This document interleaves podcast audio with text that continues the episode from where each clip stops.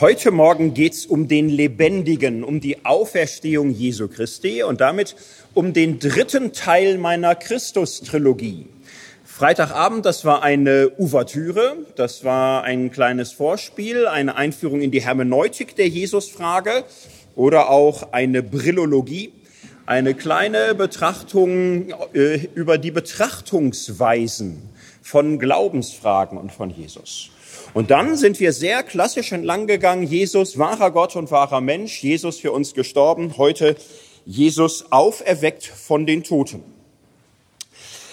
Auch das ist eine neuralgische Frage, eine Frage, die mit gewisser Unruhe und Nervosität immer wieder aufgewärmt oder hochgekocht werden kann.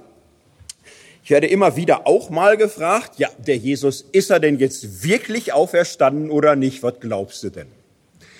Oh, dann, dann sage ich immer, ja, ja, auferstanden. Ja, so wirklich, wirklich? Dann sage ich, ja. Äh, nächste Frage, ja, so, so, so, so wirklich, wirklich, wirklich. Also ist er irgendwie leiblich auferstanden? Dann sage ich fast kaum gereizt, aber eigentlich immer noch, ja, ja, ja, schon. Und dann sind die Leute irgendwann zufrieden oder unzufrieden, aber irgendwie auch fertig damit. Und dann werde ich aber so ein bisschen unzufrieden immer, warum diese Frage für viele so, äh, das hängt, daran, daran hängt es und dann ist es auch egal.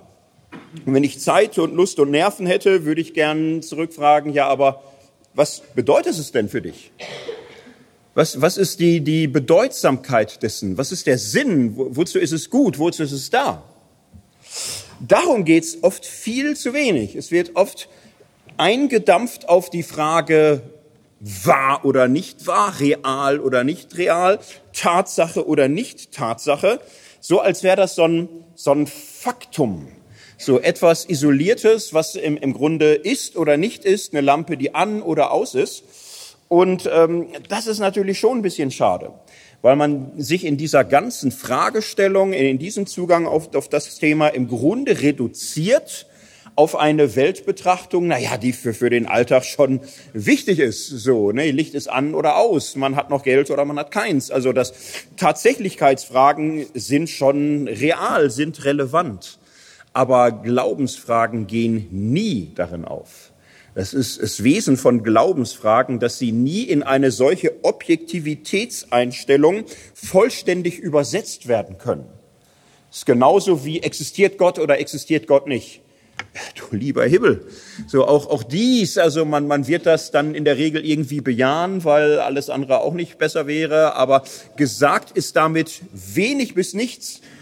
Was bedeutet es? Was ist der Sinn? Was ist der Gehalt? Was ist, was bewegt dich da drin? Das sind ja eigentlich die ganzen spannenden Fragen.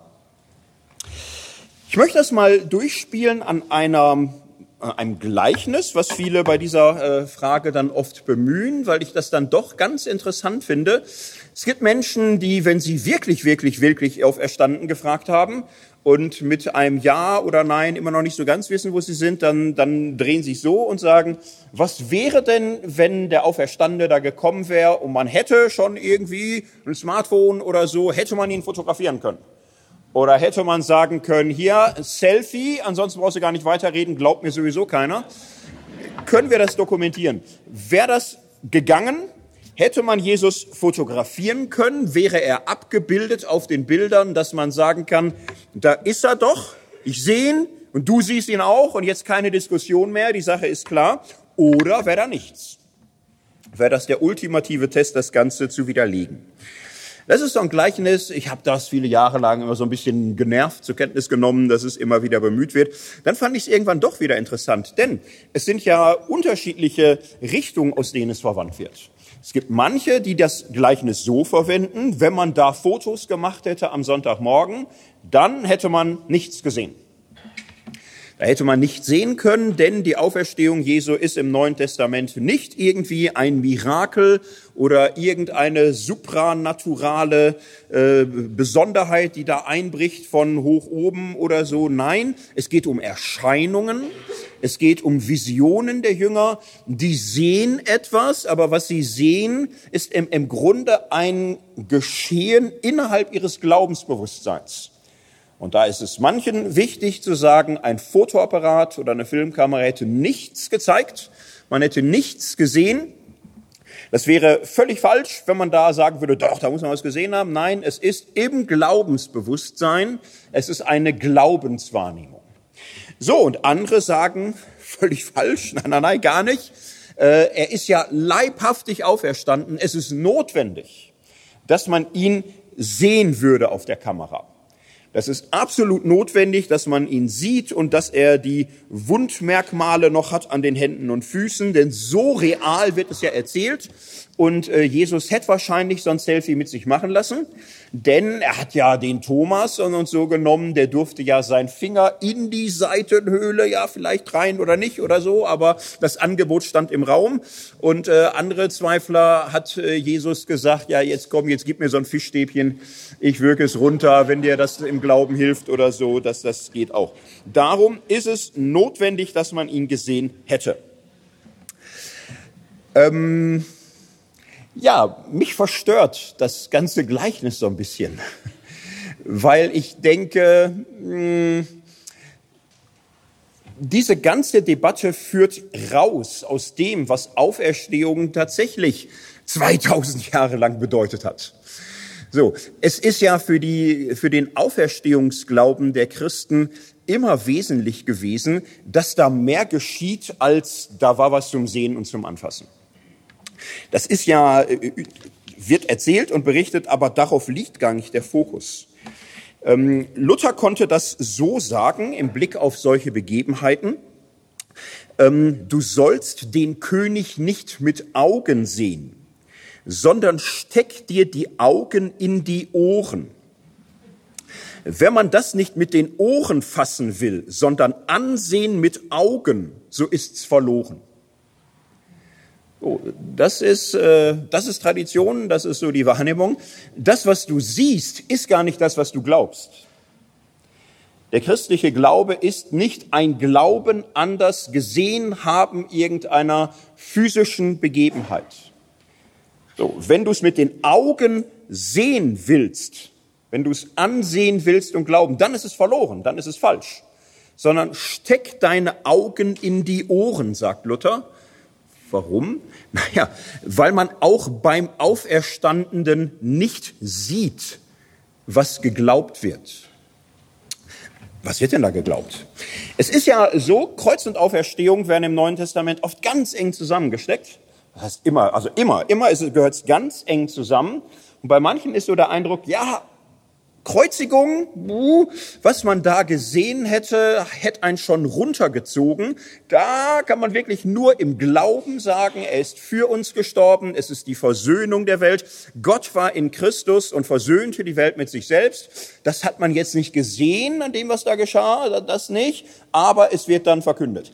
Ostern, Ostern ist aber wunderschön, denn da wird gar nicht so viel geredet, da, da, da ist zum Sehen, zum Anfassen, zum Berühren, da ist es greifbar, darum ist Ostern viel, viel schöner, weil wir da endlich nicht so gegen den Augenschein irgendwie was glauben, sondern sehen, was wir glauben, was völlig falsch ist. So ist es nicht, sondern Ostern ist es im Grunde genauso wie Karfreitag. Was glauben wir denn von der Auferstehung? Wir glauben nicht, dass Jesus wiederbelebt wurde wie Lazarus. Dass er einfach wieder da war und sagte, buh, war, war ein schwerer Tag, buh, aber da bin ich wieder oder so. Jesus ist kein zweiter Lazarus. Jesus ist auch kein zweiter Jon Snow. Game of Thrones und, und so. Auferweckt. Hast du was gesehen? Nö, aber bin ich wieder da. So. Auch das nicht. So, Jesus ist nicht einfach wieder da, sondern es sind ja zwei Dinge, die zur Auferstehung ganz wesentlich sind. Das eine, Paulus sagt es, Jesus ist der Erstling, der von den Toten auferstanden ist. Was man in Jesus nicht sieht, aber äh, glaubt, wenn man sich die Augen in die Ohren steckt, ist, dass mit ihm das Ende aller Dinge beginnt. Hier beginnt die neue Welt. Hier beginnt neues Leben. Der Lebendige ist aus einer anderen Zeit. Hier sehen wir die Zukunft beginnen. Hier sehen wir das Reich Gottes im Anbruch. Hier sehen wir Gottes neue Welt. Hier findet ein Zeitsprung statt. Der Auferstandene ist das Hineinragen der Zukunft Gottes ins Hier und Jetzt. Das sieht man nicht so. Und das Zweite, was man nicht sieht, Jesus ist genauso für uns auferstanden wie gestorben. Auch das Evangelienbriefe immer wieder ganz entscheidend. Er ist um unserer Sünde willen dahingegeben und um unserer Rechtfertigung willen auferweckt. Römerbrief. Er ist nicht einfach wieder da, sondern die Kraft seiner Auferstehung ist etwas, was mit uns etwas tut, was uns verändert. Die Kirchenlieder singen es ja so, Jesus lebt mit ihm auch ich. Das siehst du alles überhaupt nicht. Darum ist es im Grunde irgendwo eine tragische Metapher, äh, mit dem Fotoapparat da irgendwie die, den Gewissheitsgrad des eigenen Glaubens taxieren zu wollen. Denn das, was du glaubst, dass Gottes neue Welt beginnt, dass Jesus sich mit den Menschen verbindet, definitiv ein für alle Mal und in alle Zukunft, das sah keiner. Das konnte keiner sehen, das konnte keiner zeichnen, das kannst du auch nicht aufnehmen oder filmen. Darum ist diese ganze Frage so eine, äh, die in die Irre führt. Sie richtet Maßstäbe auf von ist so, ist nicht so, real, nicht real, physisch oder nicht physisch, die im Grunde sich einer ähm, Weltsicht verdanken, die ganz und gar geprägt ist vom Gestern und heute. Es ist im Grunde eine boah, solche Brille wieder, nicht? Eine positivistische Brille, eine realistische Tatsachenbrille, wo es darum geht, so wie wir die Welt sonst kennen, real, nicht real, Einbildung, fiktiv oder tatsächlich messbar, greifbar, beweisbar. Damit wird das betrachtet. Das heißt, hier wird versucht, etwas, was von morgen ist, zu sehen mit einer Brille von gestern und heute. Es ist die falsche Brille. Es ist eine Brille, die das nicht einfangen, die dem nicht gerecht werden kann. Und das ist das Problem dieser ganzen Kategorien, wenn man sagt, ist er denn leiblich auferstanden? Ist es denn ein historisches Ereignis? War denn der Körper wirklich da? Wenn man die Auferstehungstexte der Bibel sich anschaut, dann merkt man hoffentlich, dass all diese Kategorien irgendwie so, so abprallen. Die können es nicht greifen. Warum nicht? Es sind Kategorien aus einer Welt, die wir beherrschen. Es ist die Brille aus der Welt, die wir uns beherrschbar gemacht haben, sei es durch historische Forschung oder durch Sehen, Messen, Greifen, Anfassen. Und das Besondere ist ja, dass der Auferstandene in dieser Welt nicht mehr aufgeht. Und darum ist es auch so, äh, so verblüffend, wie er scheint. Nicht? Also Maria trifft Jesus und denkt, er ist der Gärtner. Der hat irgendwas an seinen Händen und Füßen oder ist der Gärtner. Das ist ja sehr verblüffend. Und wenn man das auf dieses Gleichnis zurückspiegelt, nicht? wenn man sagt, ich bin sicher, dass äh, Jesus auf dem Foto zu sehen wäre. Man müsste im Grunde zurückfragen, okay, du bist sicher, dass der Auferstandene auf einem Foto zu sehen wäre. Wie sicher bist du denn, dass du ihn sofort erkennst? Also Maria Magdalena hat ihn mit dem Gärtner verwechselt. Gab zwei andere, die sind stundenlang mit ihm spazieren gegangen, die waren völlig merkbefreit. So. Wie sicher bist du, dass du sofort erkannt hättest, dass es wirklich Jesus ist? Und stell dir vor, du hättest nach zehn Sekunden erst gemerkt, dass es Jesus ist. Aber wie sicher bist du dir, dass es wirklich Jesus ist, wenn du zehn Sekunden brauchst dafür, das zu merken? Oder zwei Stunden? Das funktioniert alles nicht gut. Auch diese ganze Kategorie leiblich, der äh, Lebendige verhält sich auffällig, sag ich mal.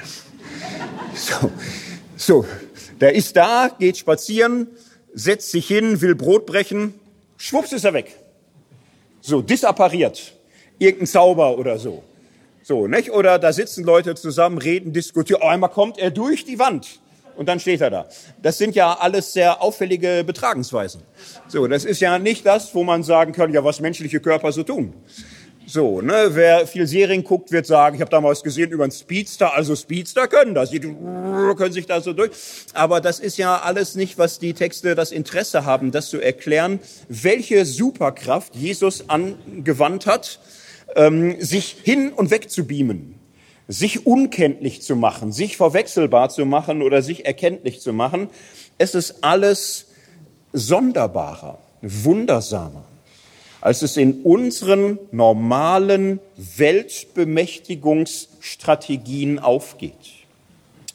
Äh, Paulus hat sich sehr grundsätzlich Gedanken darüber gemacht. Gesagt, in dieser Welt haben wir den irdischen Leib von Gott. In jener Welt, in Gottes Welt, werden wir einen geistlichen Leib haben. Und geistlicher Leib, hm, das ist so wie ein unsichtbares Licht. So, ne, das, das ist irgendwie, das meine, wie jetzt, Leib oder geistlich? Und Paulus sagt, ja, geistlicher Leib. Es wird in einer Weise leiblich sein. Es, es wird greifbar und sichtbar und anfassbar sein und auch nicht. Denn es ist Gottes Welt. Und dann holt Paulus weit auf und er wird richtig weitschweifig und, und sagt, die irdischen Dinge haben ihren Glanz und die himmlischen haben ihre und das Sichtbare und das Unsichtbare. Und er sagt, es wird anders sein. Es wird völlig anders sein. Und es wird vergleichbar sein. Und wir können es nicht scharf stellen. Warum nicht? Weil es um Gottes neue Welt geht. Es geht um eine Welt jenseits unserer Kategorien. Es geht um eine Welt, für die unsere Brillen nicht gemacht sind. Jede Brille, die wir je in diesem Leben als hilfreich erfahren haben, wird nicht funktionieren, wenn es um eine ganz neue, um eine ganz andere Welt geht. Und dann ist immer die Schwierigkeit groß, jetzt einfach zu sagen, es ist einfach alles total anders. Das ist natürlich auch schwierig. So, also darum immer dieser Versuch, ne, so wie zu reden von einem unsichtbaren Licht, ein geistlicher Leib, paradoxe Ausdrücke. Und darum ist der Auferstandene, ja, in Kontinuität zu Jesus von Nazareth.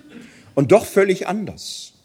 Und er wird mal als Licht beschrieben, als Glanz und mal ganz leibhaftig. Er kommt ganz nah und ist irgendwie völlig ungreifbar. Und diese Schwebe ist so entscheidend, die nicht in unseren Brillenfassungen in irgendeiner Weise scharf zu stellen ist, sondern unsere Realitätskonzepte sprengt. Und darauf muss man sich so oder so einstellen. Du kannst es mit noch so viel Glaubenswille für dich nicht greifbar machen es war ja für die Jünger nicht klar zu kriegen. Matthäus Evangelium am Ende, da, da stehen sie da und die große Sendungsrede und alles kommt und dann schreibt Matthäus etliche aber Zweifel. Das war das Kernteam. Das war die Creme de la Creme. Das waren die Superjünger. Die sehen da den Auferstandenen oder wird sie senden und sie sehen ihn und sie hören ihn und Matthäus schreibt ja etliche aber Zweifel. Die haben sich auch ständig gekniffen und, und so kneift du mich mal auch nicht so fest und, und so. Die waren nicht, nicht sicher. Sie konnten es nicht greifen, es war in ihrer Welt und jenseits dieser Welt. Und jede Beschreibung dieses Phänomens, die das ignoriert und, und glaubt, es fassbar zu machen, die äh, verfehlt die Texte und hat auch ähm, nicht mehr das klassische Christentum vor Augen.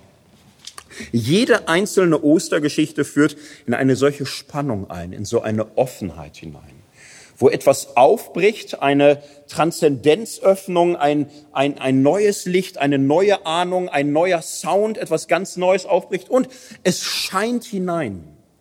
Es scheint hinein, es wird sinnenfällig.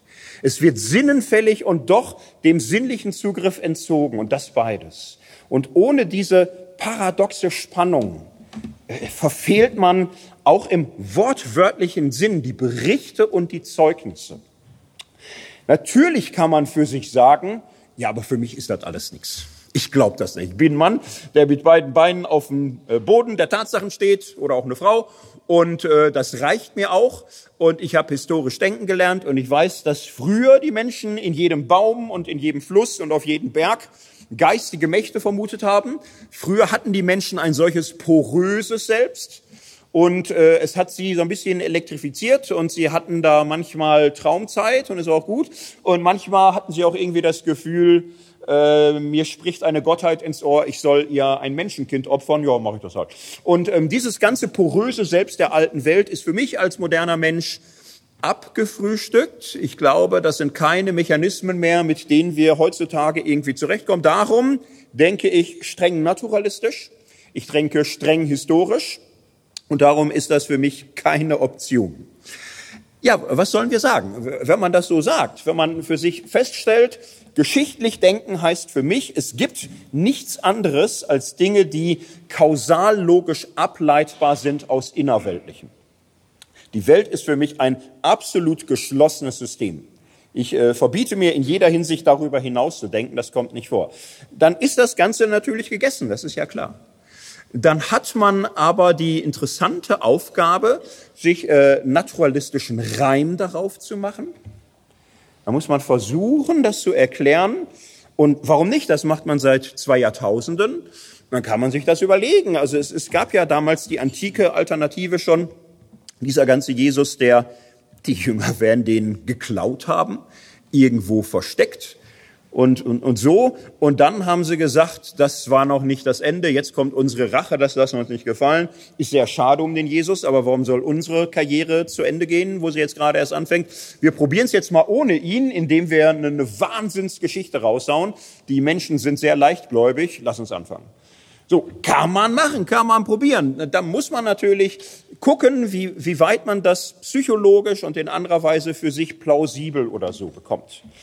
Es gab jetzt, ähm, dies Jahr war das, ein, ein neues Buch dazu, Kein Tod auf Golgatha. Die Idee wurde auch wieder aufgewärmt, einfach zu überlegen, was ist, wenn er gar nicht gestorben ist. Und ähm, das ist ein hochgelehrter Mann und es ist ein höchst seriöser Verlag.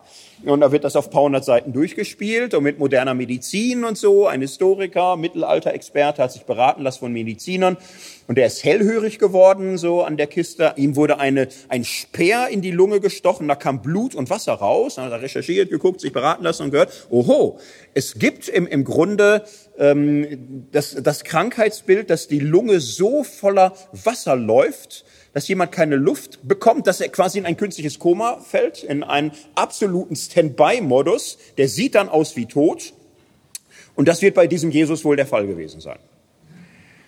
So, und dann ist er irgendwie abgenommen vom Kreuz und äh, er meint, na, der, der hang ja da nur drei Stunden, sagt das Neue Testament. Wir wissen aus der Antike, manche haben da tagelang gehangen.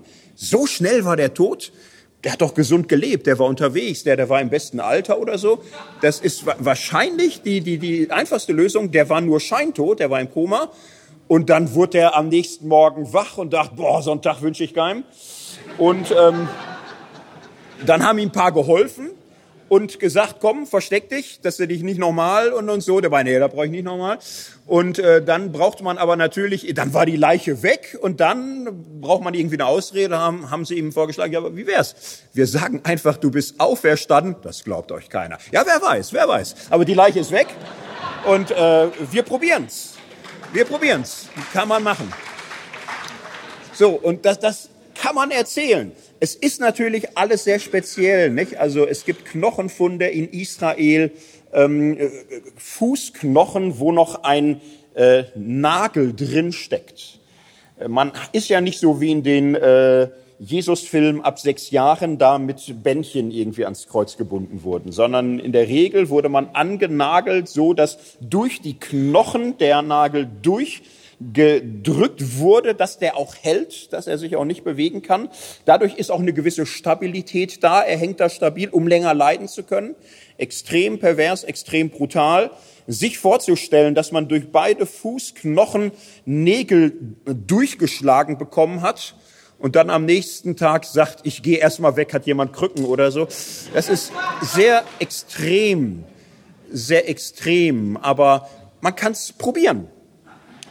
Man kann auch nicht ausschließen, dass Leute sagen, ja, jeder sieht das mit seiner Brille. Ich gehöre zufällig einer äh, netten, schicken, hippen UFO-Sekte an, die coolste Lösung ever ist doch einfach, da kam irgendwie ein Raumschiff, die haben das schon länger beobachtet und die sagten, ja, der hat's da echt nicht verdient.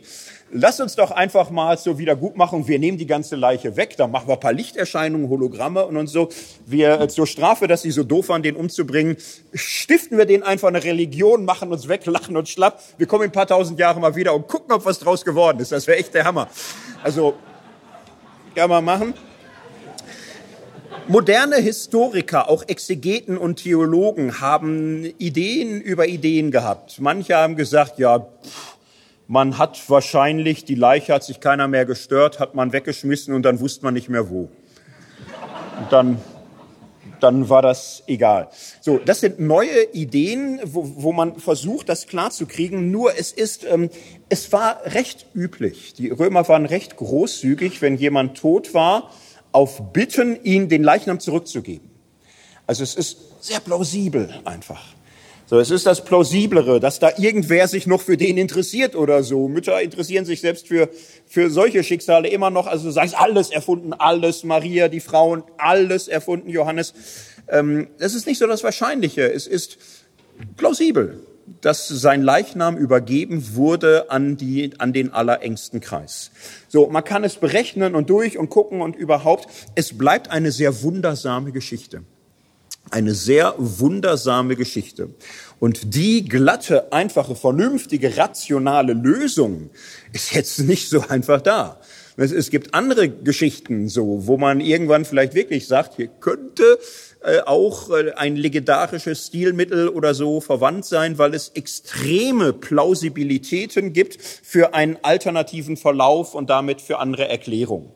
So, aber ähm, die ganze Ostersache bleibt wundersam. Und da kommen Menschen auf unterschiedlichste Lösungen. Kann man das Ganze jetzt in diesem Sinne verstehen, als hätte ich sagen wollen, es ist das Wahrscheinlichste, die Auferweckung Jesu als historisches Ereignis zu behaupten, weil alles andere ja auch nicht geht? Das ist nicht meine Sprache dafür. Denn ich halte es für sinnvoll, historisch als eine bestimmte Betrachtungsweise zu verwenden, wo Historiker völlig unabhängig von ihren Weltanschauungen ähm, mit den gleichen Karten spielen. Ich glaube, historische Wissenschaft kann nur so funktionieren, dass äh, Christen und Atheisten und Humanisten und UFO-Gläubige und Sektierer und Menschen, die an sich selbst glauben und alle im Grunde sagen, wir einigen uns in der historischen Wissenschaft darauf, wir akzeptieren nur allgemein einsichtige Evidenz. Wir konzentrieren uns allein auf die greifbare, quellenbasierte, äh, evidente Vorfindlichkeit von Thesen und Hypothesen und das muss für uns eben im Rahmen menschlicher Gestaltung erklärbar sein. Ich halte es auch für nicht so ganz glücklich zu sagen, das nennen wir dann methodischen Atheismus. Es geht gar nicht darum, irgendwie atheistisch da was reinzubringen. Das ist ja gar nicht der Punkt. Atheisten werden bei dieser Betrachtung nicht privilegiert. Es geht um Evidenz, es geht um Spuren, es geht um Zeichen, es geht um Quellen. Das, das ist der Punkt. Das hat mit Atheismus überhaupt nichts zu tun. Es geht nur darum, dass alle mit denselben Karten spielen. Es wäre komisch zu sagen, alle spielen mit denselben Karten, die 32, die man vom Skat kennt. Aber Christen kriegen noch einen Joker dazu. Im Zweifelsfall spielen sie die Gotteskarte. Die UFO-Gläubigen kriegen noch einen Joker dazu. Im Zweifelsfall waren es grüne Männchen und, und, so. Noch jemand, ja, die noch an die sumerischen Götter glauben. Ja, okay, ist auch ein Joker, okay. Und, und das, das ist ja Blödsinn irgendwie. Das ist dann Käse. Also da würde ich dann doch lieber sagen, wir machen ähm, historisches Arbeiten als seriöse Wissenschaft. Es wird Menschen geben, die sagen, so, und das, was historische Arbeit ist, das setze ich für mich gleich mit den Rahmenbedingungen von Realität. Ich glaube, dass das historische, empirische, evidenzbasierte Fragen nach Zeichen, Spuren, Quellen und so weiter, ähm, es ist für mich weltanschaulich, identisch mit dem, was für mich mein Realitätsrahmen ist. Das ist aber natürlich nicht das, worauf alle und jeder und so sich verpflichten kann oder muss. Es wird manchmal so getan, als würde die historischen Bibelwissenschaften atheistisch arbeiten und als sei es eine weltanschauliche Voraussetzung der Bibelwissenschaft, alles atheistisch zu betrachten. Das ist so nicht der Fall. Und selbst wenn man ein paar Theologen findet, die das genau so sagen, dann ist es ihre Entscheidung, die, das Instrumentarium historischer Wissenschaft für sich selbst als allein akzeptablen weltanschaulichen Rahmen zu setzen. Und es gibt viele, die historisch arbeiten und an solchen Stellen sagen, hier ist irgendwas bleibend mysteriös. Es äh, entzieht sich unserer letzten Auflösbarkeit. Und als Christ oder als Christin sage ich, ich glaube, dass Gott da seine Finger im Spiel hat. Aber das ist ein Glaubensurteil und ich werde nicht anfangen, Gott jetzt zum Teil einer historisch greifbaren Welt zu machen. Das wäre ein Kategorienfehler. So würde ich sagen, so würde ich es empfehlen, Das muss man auch gleich dazu sagen.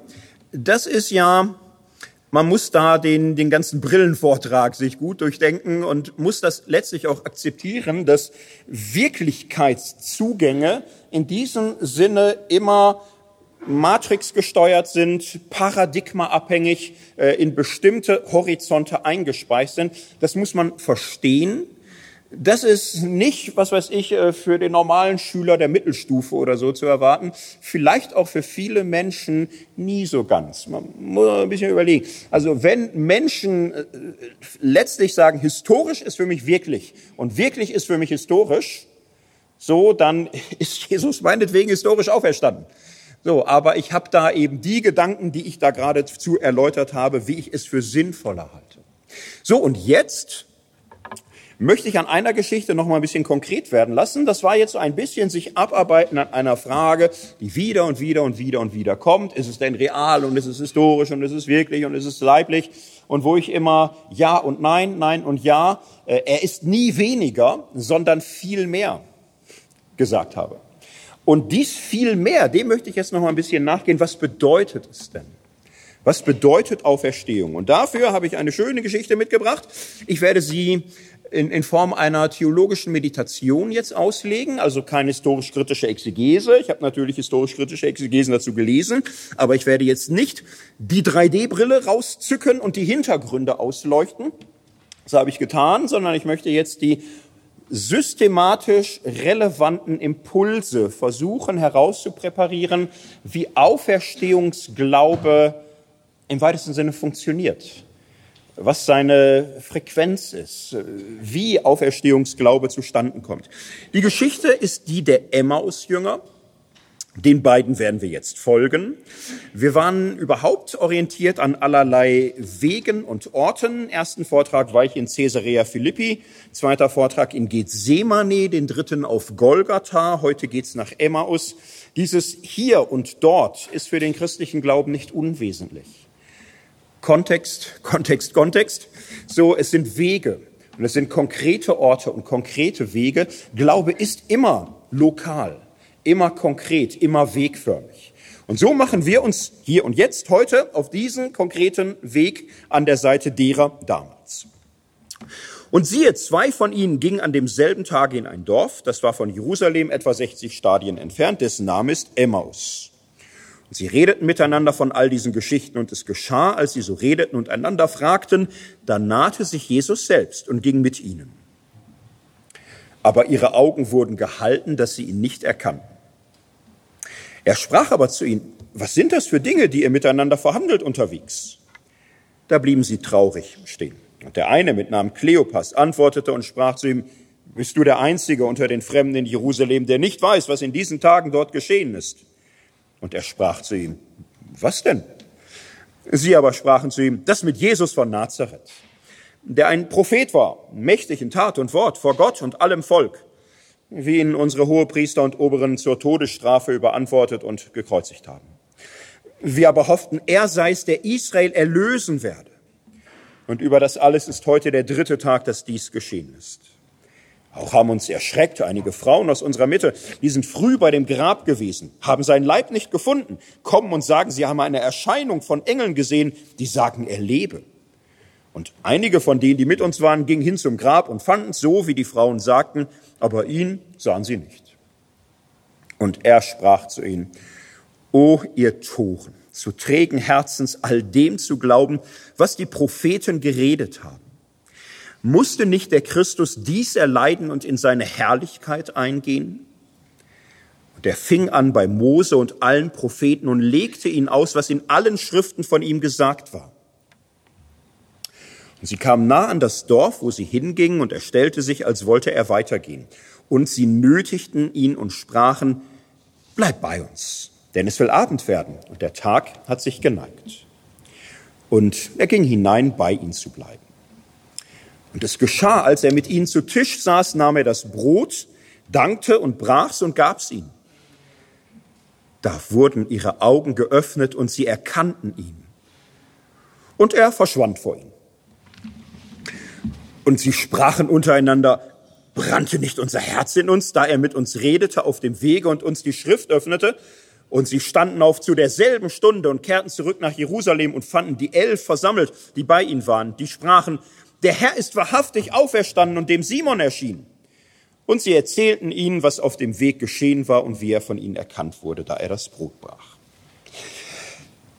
Was für eine merkwürdige Erzählung am Ende dieses Lukas-Evangeliums. Das Lukas-Evangelium, es neigt sich zu Ende, die letzten Verse sind erreicht, man ahnt schon, wir sind auf dem letzten Blatt. Man hat natürlich bei jeder Geschichte Erwartungen. Bei jedem Roman, bei jedem Film, bei jeder Serie wenn das letzte Viertelstündchen begonnen hat, ist immer die Frage da, werden jetzt alle Erzählfäden der Geschichte sinnvoll zu Ende geführt? Das hier ist eine richtig lange Geschichte, ihr habt das vielleicht gemerkt. Das ist fünfmal so lang wie das Vaterunser. Ne? Also das ist richtig, vielleicht zehnmal so lang in der lukanischen Version. Das ist richtig, richtig lang. Da nimmt sich Lukas richtig viel Zeit. Und dann, Jesus kommt selbst nochmal, ruckzuck, zack, aus, fertig, das war's. Du lieber Himmel, was hat Lukas alles für Erzählfäden fallen gelassen? Wir kriegen's ja hier am Ende mit, nicht? Die elf sind da und sagen, der Herr ist auferstanden, der ist dem Simon erschienen. Das hätte ich gern gewusst, ehrlich gesagt. Das hätte mich tausendmal mehr interessiert, als was mit so einem Kleopas da los ist. Der kam noch nie vor. Das sind die allerschlechtesten Krimis, wo du 90 Minuten irgendwie redest und da kommt irgend so ein Blödmann und der war's dann. Da denkst du, wow, was ist das denn für ein Storytelling? Das ist ja furchtbar. Das geht gar nicht. Also das, das macht man so nicht. Das ist erzählerisch jetzt hier echt ein Klops. Ich, ich hätte das also, dem Lukas total geschenkt, wenn er da von irgendeinem so Kleopas was weiß. Erzähl's mir von Simon. Mit dem bin ich warm geworden. Ich will wissen, wie es da hinkommt. Er hat Jesus dreimal verleugnet. Also das ist, das ist doch eine Hammergeschichte, wie er auf einmal vor Jesus steht. So, und dann irgendwie Versöhnung und Happy End, das hätte ich gern gesehen, wie es ihm leid tut und, und Jesus ihnen, und das, das wäre fantastisch gewesen. Oder Lukas Evangelium beginnt mit Jesu Mutter, mit Maria. Und was hat die durch vom Anfang? So, über das Kreuz. So, und äh, ja, ja, ist da noch was? kann man doch nicht den Erzählfaden einfach fallen lassen. Es hätte mich schon noch interessiert. So, sie hat auch kirchengeschichtlich noch eine riesen Karriere vor sich gehabt, darauf mental vorbereitet zu werden. Das, das wäre alles sehr schön gewesen. So, also auch das wäre doch sehr, sehr spannend. Jakobus, der Herrenbruder. Wir kriegen so nebenbei erzählt, die Brüder Jesu zwischendurch wollen sie ihn fangen und sagen, der Bruder dreht durch. Der war schon immer, jetzt, jetzt dreht er durch. So, ne, skeptisch, war nicht dabei. Jakobus wird als Herrenbruder Leiter der Jerusalemer Gemeinde, Riesenkarriere, hätte mich auch sehr interessiert. Jeder von denen hätte mich tausendmal so sehr interessiert wie Kleopas und irgendein so Namenloser. Also vom Storytelling ist verglichen damit selbst die achte Staffel von Game of Thrones noch halbwegs okay. So. Und jetzt beruhigen wir uns wieder. Das war die alte Brille. Das war die alte Brille Bücher über Storytelling, Bücher über dramaturgischen Aufbau. Daran gemessen macht Lukas alles falsch. Er meldet sich auch schon die ganze Zeit höflich und sagt, falsche Brille, falsche Erwartung, ist offenbar nicht der Punkt. Darum geht's nicht, dass es für dich rund wird.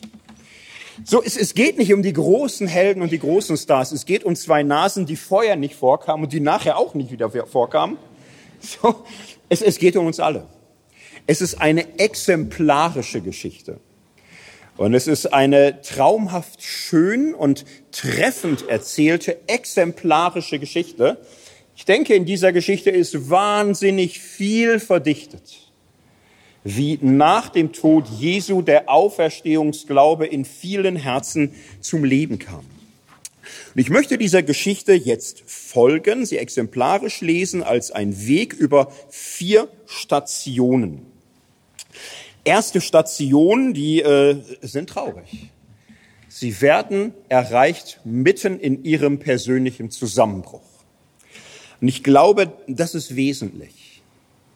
Wir finden hier zwei Jünger vor im Zusammenbruch ihrer Welt.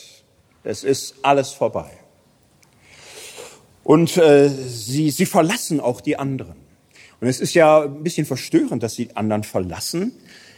Warum tun sie es jetzt? Naja, es war Sabbat davor, muss ich ja immer klar machen.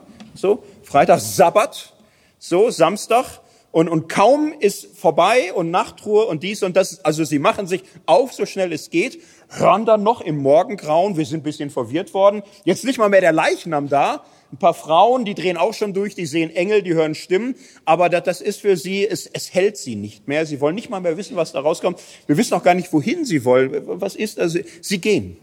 Sie gehen und sie sind gebrochen. Und Jesus kommt mitten hinein in dies und wir, wir sehen nochmal diesen Zerbruch und es ist ein, ein spannendes Gespräch, weil wir hier noch einmal genau sehen, was in ihnen kaputt gegangen ist. Sie sagen, wir hofften, er sei es, der Israel erlösen werde. Hier sehen wir, Jünger haben Jesus mit einer Brille gesehen, einer messianischen Brille, einer messianischen Heilserwartung. Und das war eine politische Erwartung, es war eine irdische Erwartung, es war eine realistische Erwartung. Der Einzug in Jerusalem, diese ganze euphorisierte Stimmung, Tempel, all das, was da war, die waren im, im Grunde mehrere Tage schlaflos in Jerusalem. Sie waren euphorisiert, sie haben Großes erwartet, sie haben Messianisches erwartet, sie haben Königliches erwartet und dann einen brutalst möglichen Absturz erlebt. Und Kreuzigung, wir haben uns ja bereits klar gemacht, es, es ist nicht einfach die Guillotine der Antike.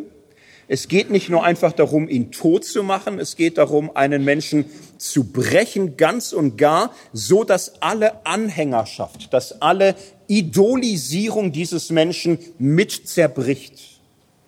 Darum geht es.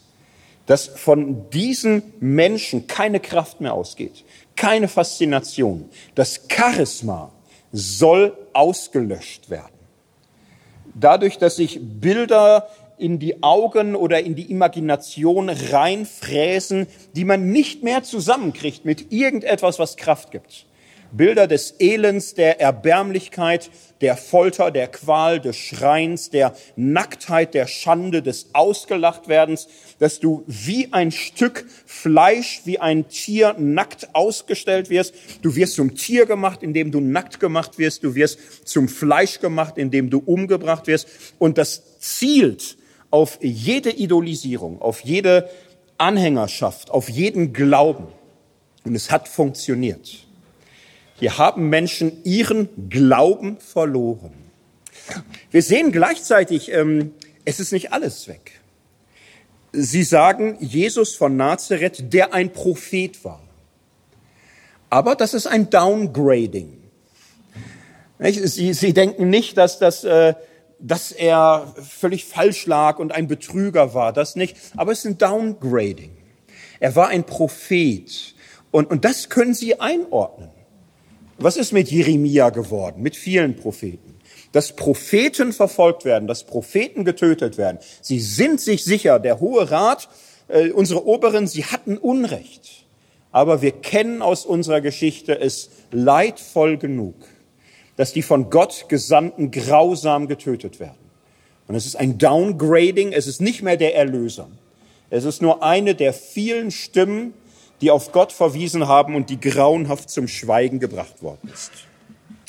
Das heißt, sie haben ihre messianische Brille nur noch in Trümmern auf.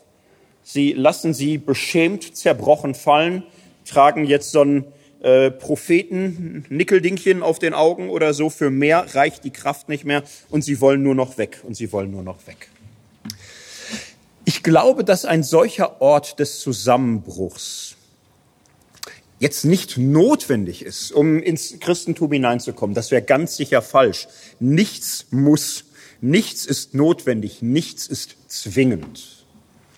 Ich glaube aber, dass es eine, ich sag mal, positive Affinität gibt zwischen der Erfahrung, mit einer bestimmten Weltdeutung nicht mehr klarzukommen und der Offenheit dafür, für eine neue Brille empfänglich zu sein. Denn letztlich ist der christliche Glaube eine neue Art zu sehen, eine neue Weise der Weltbetrachtung.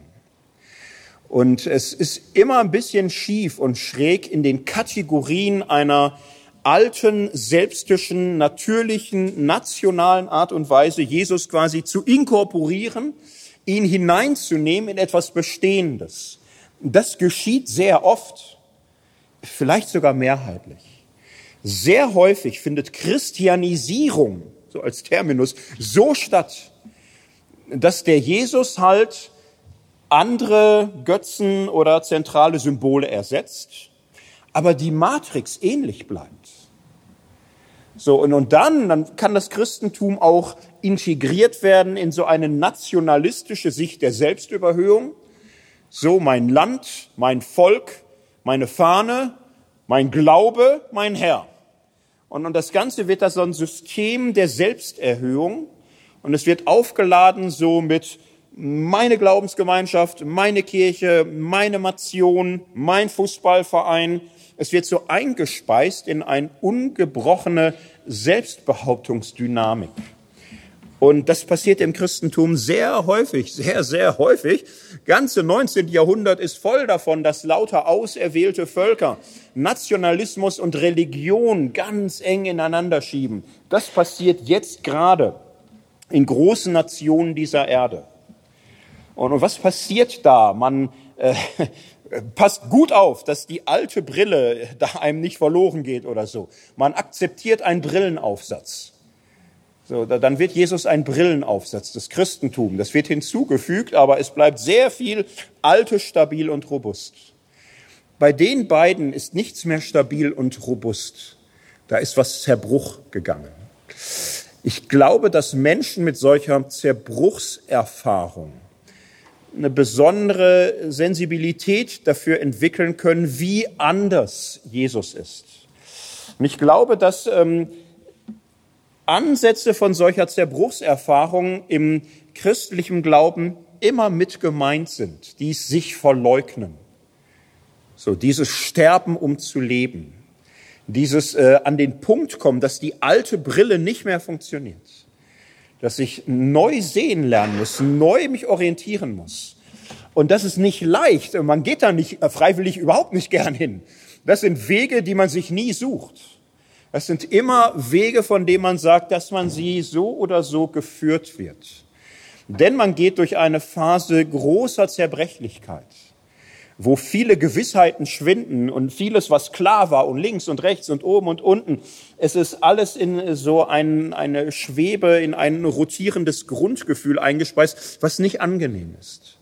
Und ich glaube, es gibt eine große Verheißung solcher Zerbrochenheitserfahrungen, wo man Gottes Gnade erfährt, nicht in der eigenen Kraft und Stärke, sondern in Schwachheit, im Loslassen, im Sterben in der Bereitschaft, sich führen zu lassen und die Dinge nicht in dem Griff zu haben.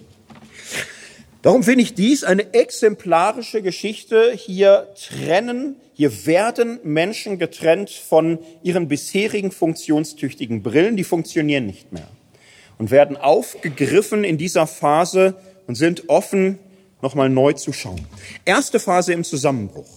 Zweite Phase, wir könnten jetzt sagen im Brillenstudium, wir könnten auch sagen, ähm, zweite Phase, ja, es, es geht um neue Deutungsarbeit. Und äh, jetzt in diesem Gespräch, wo dieser Fremde merkwürdig dreist die Gesprächsführung übernimmt, obwohl er doch angeblich gar keine Ahnung hat, ähm, geht es jetzt darum, neu zu schauen, können wir das, was passiert ist, verstehen? Und es ist klar, für, für die Jünger ist es eine unendliche Frage, wie konnte das so zu Ende gehen? Wie konnte einer aus unseren Kreisen ihn verraten? Wie konnte unser selbsternannter Anführer ihn verleugnen? Wie konnten wir alle so Schisser werden, dass am Kreuz nur noch die Frauen standen? Was war denn mit uns? Was war denn mit den anderen galiläischen Pilgern? Da, da waren doch viele, die doch, Hosianna, wo, wo waren die denn? Warum waren denn nur noch da die Barabbas-Leute und der Hohe Rat? Was war mit uns los? Und es sind so wenige Tage.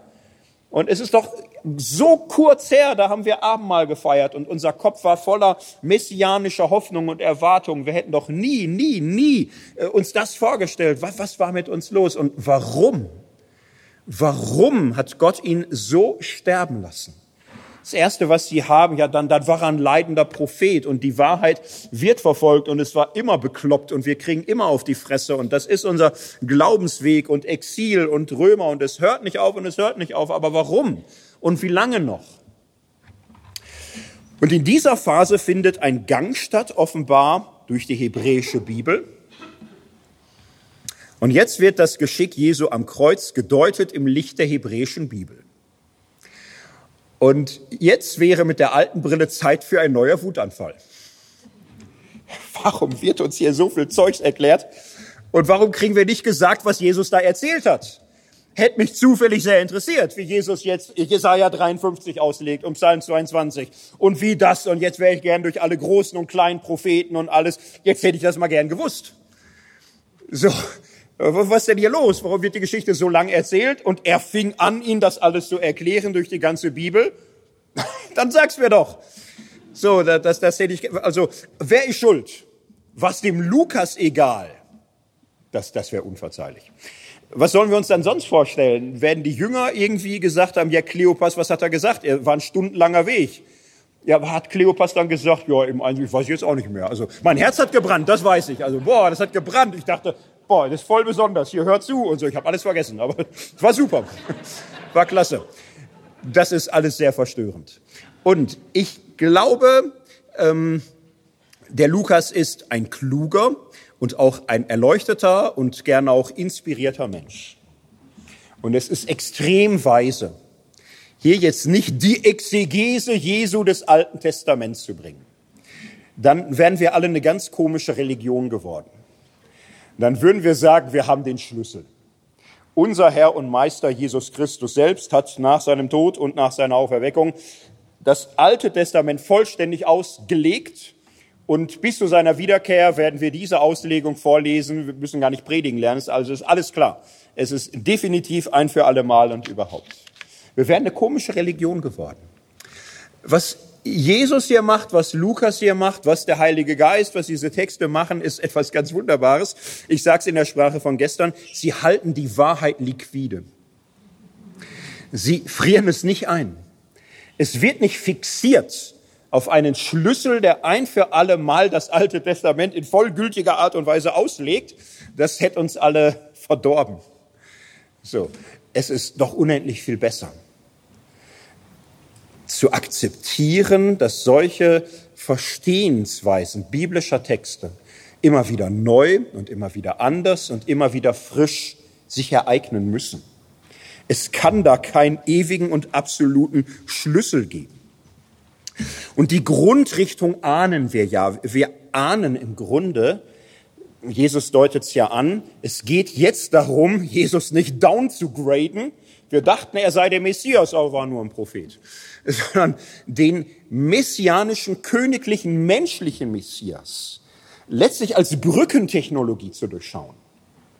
So, das war eine Brückentechnologie. Es war ein Deutungsmuster, was verfügbar war. Und da konnte man ein bisschen mitarbeiten. Das war die höchste Position, die weit überboten wird. Jesus ist so viel mehr als ein königlicher Befreier für Israel. Es geht um die Menschheit. Es geht um die Welt. Und er ist so viel mehr, weil er dies nicht mit Waffengewalt und Stärke tun wird, sondern er wird sein Reich, seine Botschaft, sein Werk weiterführen, gewaltfrei, als der Leidende, der jetzt auch nicht zurückkommt, sich zu rächen. Denn versetzen wir uns in die Jünger hinein, was haben die durch? So, wenn die merken würden, das ist Jesus. Ich glaube, Jesus hatte gute Gründe an der Stelle sich äh, aufzulösen, weil wenn das mit alter Brille einem klar wird, der lebt, die haben ihn gar nicht umgebracht und er ist da und er ist größer und mächtiger und stärker als je zuvor. Was würde man erwarten? Vielleicht kennen manche Avengers, die letzten großen Teile, Avengers Infinity War. So, vielleicht erinnert man sich so an die Geschichte, es steht bisschen schlecht. Lauter Superhelden kämpfen gegen den bösen Thanos die Avengers, die Guardians, alle möglichen Mächte und Kräfte.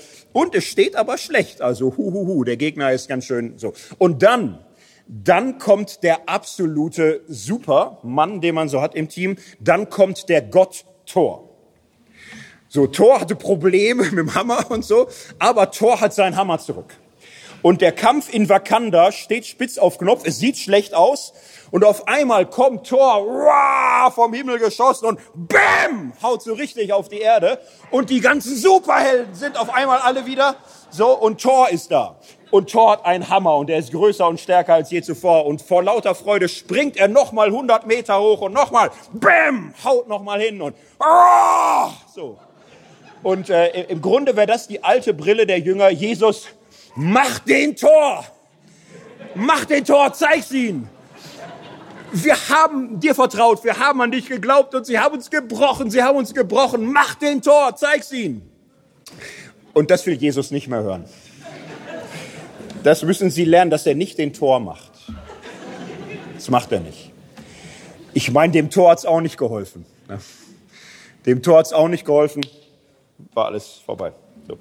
Ähm, und das ist ein langer, langer, langer, langer, langer Lernprozess. Und große Teile der Christenheit fangen kaum an damit, zu sehen, dass mit den Mustern alter Bilder von Göttern und ihrer Macht und ihrer Stärke und ihrer Power und ihren himmlischen Herrscharen, dass du so Welten zerstören, aber nicht erlösen kannst.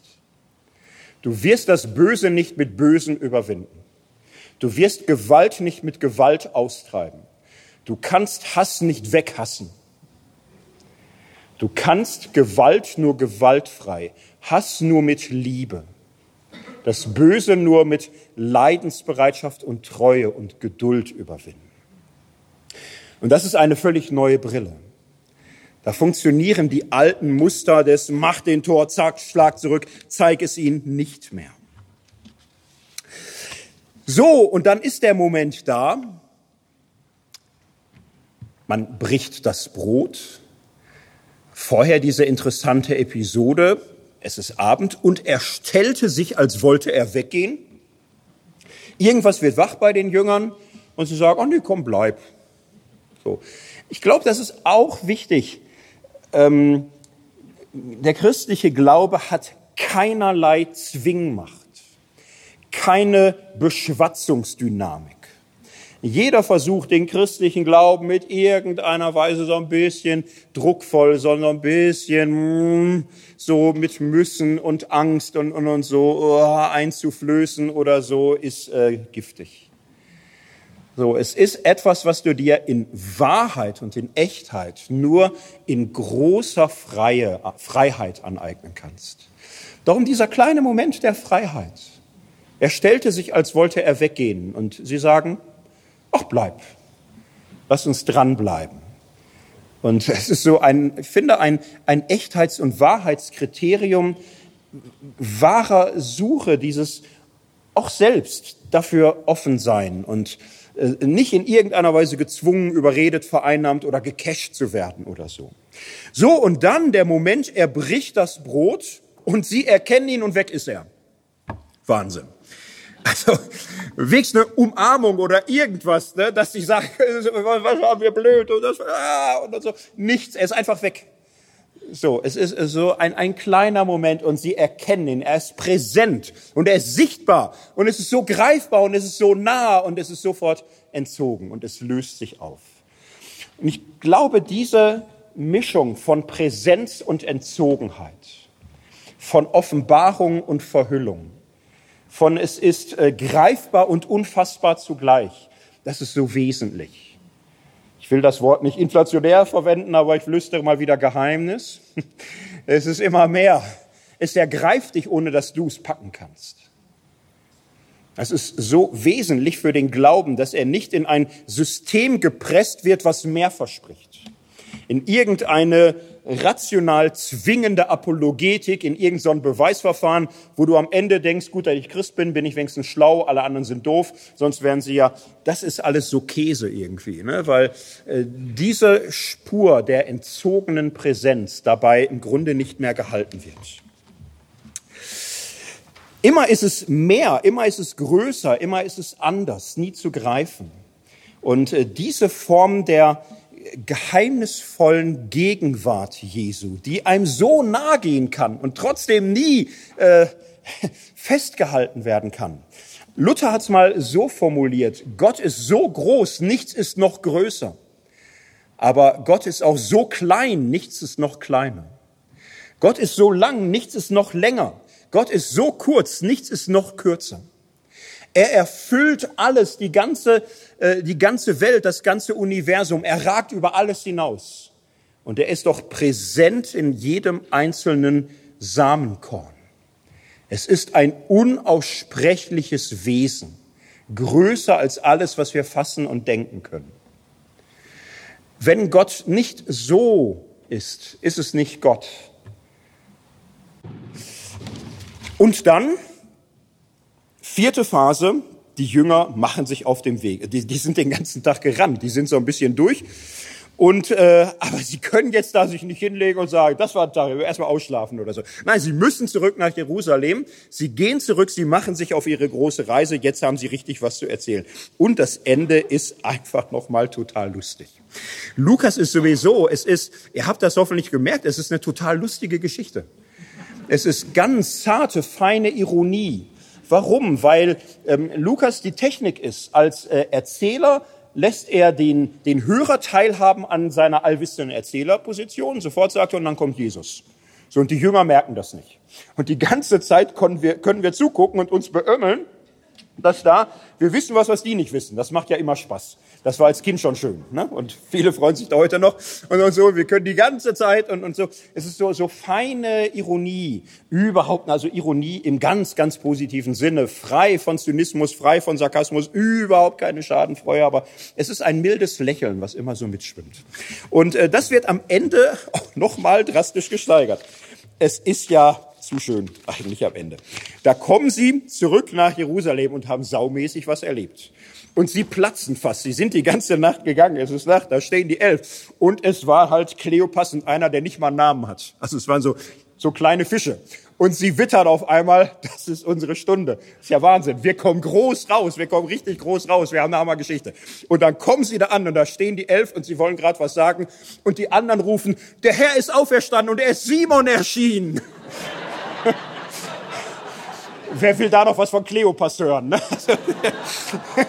jetzt erstmal ruhig sein, erstmal hinsetzen. Petrus, ne? er ist überwältigt. Er erzählt lauter Geschichten, die wüssten wir auch total gern. Ja, sind wir auch nicht würdig. Egal, schade, ne? Aber die beiden, die platzen da immer noch irgendwie, ne? Und jetzt, ja, Petrus toppt sie schon, da, da, da merken sie, da haben sie ein Gefühl für. So, und dann geht's dahin, dann fangen sie an zu erzählen und ihre, sie, sie können nicht mehr und sie fangen an und dann heißt es, und als sie noch redeten, trat Jesus mitten unter sie der lässt die nicht mal ausreden. Muss man sich mal überlegen. Als sie noch redeten, kommt Jesus da rein.